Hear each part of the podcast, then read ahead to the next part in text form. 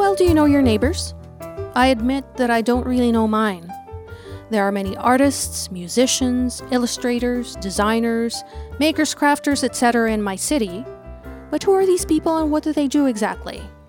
I wanted to find out, and this is why I decided to create the Who Are the Creative People in Your Neighborhood podcast. I wanted to find out about the huge amount of talent and skills my community has hidden inside it. Who Are the Creative People in Your Neighborhood is a series of 8 interview sessions about the creative people where I live, Coquitlam, BC. What does it take to be and live as a creative person? We'll find out and learn about their achievements, hurdles, and thoughts. But more importantly, we'll hear about what they did to get to where they are and acquire advice for those of you who wish to do something similar and follow in their footsteps.